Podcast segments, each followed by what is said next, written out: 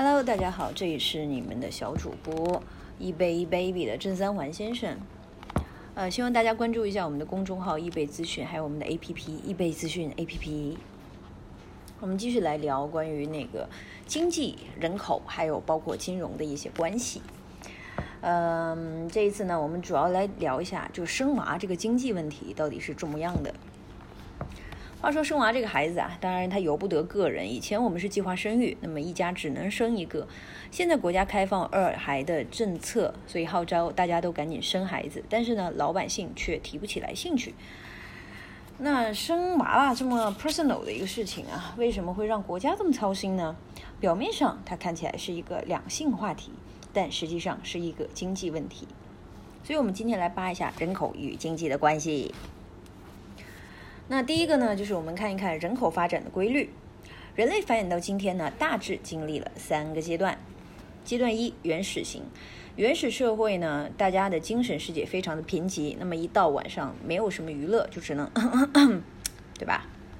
所以这样的后果呢，就是孩子非常多。孩子虽然多呢，但是天天打猎，死的也快。我记得以前我在看这个人文历史这一块的时候呢，里面提到过说关于。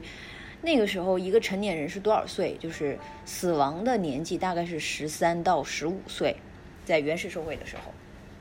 所以你想想，现在我们死亡的这个年龄已经到了七八十岁了吧？所以严格来说，我们多活了多少年呢？所以呢，史前 N 多万年，地球上没有攒下太多的人，因此呢，原始社会的人口特点就是高出生率、高死亡率，还有低增长。那个时候的呃。人口呢？虽然说你活到十三岁左右的话呢，那时候就要考虑说再继续生第二代的人继续繁衍了。但是那个时候最高的死亡率其实是出生在呃一点五岁左右，就是最多就是还没出生多长时间就已经牺牲了。所以为什么那个时期呢，整个人口数基数一直上不来，就是这个原因。那么阶段二呢，传统型到了农业社会，晚上还是没事儿干。生了娃呢，既能干农活，还能给我养老，所以呢，大家依然每天，对吧？想想看，如果缺个喂猪的、喂羊的，那就生一个出来吧。但耕地和打猎不一样，没有什么生命危险，而且医学也在进步，所以有一些病都已经可以治好了。那么知识就是力量。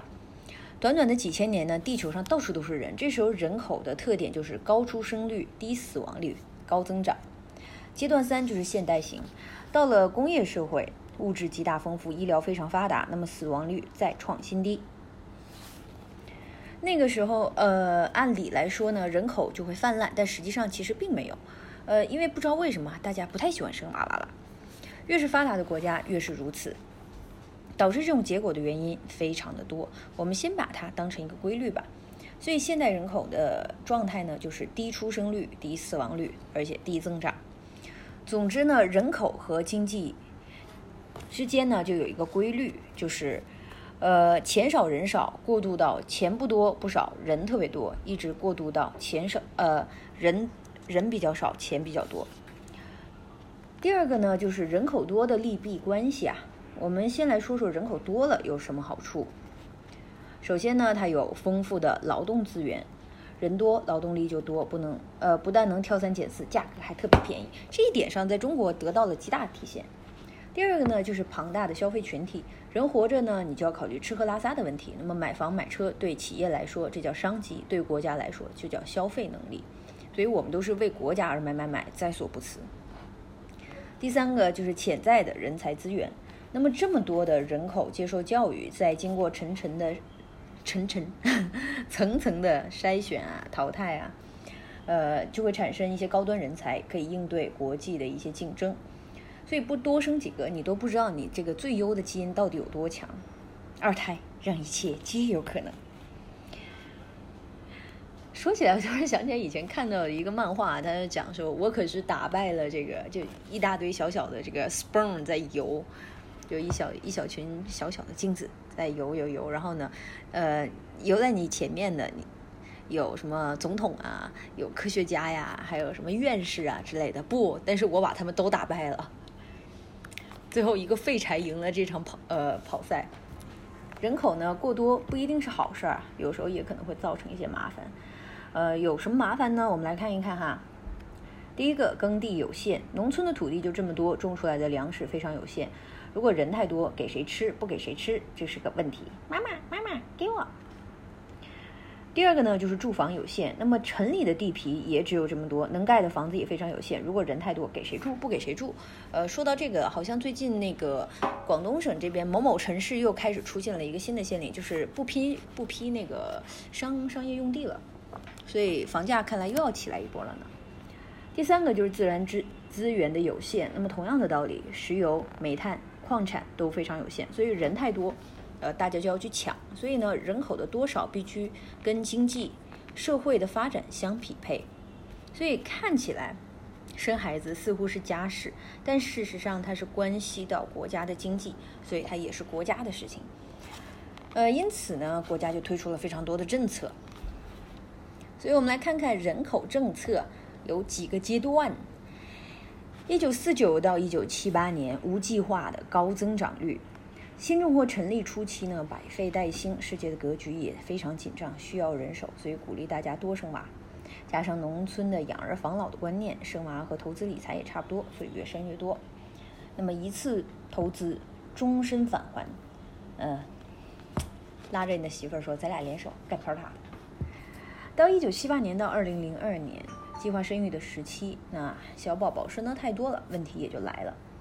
呃，在农村呢，就存在吃不饱的问题；在城里就存在没有工作的问题。那个时候呢，很多年轻人被派到农村去帮忙种地，也就是呃知青的上山下乡。但是这个问题没有这么简单啊！以后有机会再给你们细聊。这个不属于长久之计。那么知青回城之后还是没有工作，所以到一九七八年，国家又开始推行了计划生育。二零零二年的二零一六年的计划生育松绑期，这么多年过去了，大家已经习惯了计划生育。可是新的问题又来了，你想想啊，两个大人生一个小孩儿，那么就是老人越来越多，年轻人越来越少。呃，所以在一九九九年起呢，我国就呃提前进入了老龄化社会。一旦六十五岁以上的老年人占总人数的百分之七，这个就叫老龄化社会。嗯。那老年老老年人多的话呢，他会有什么样的一个问题呢？就会有以下三个问题。第一个呢，创造财富的能力低，很明显啊，绝大多数老年人已经不适合工作了。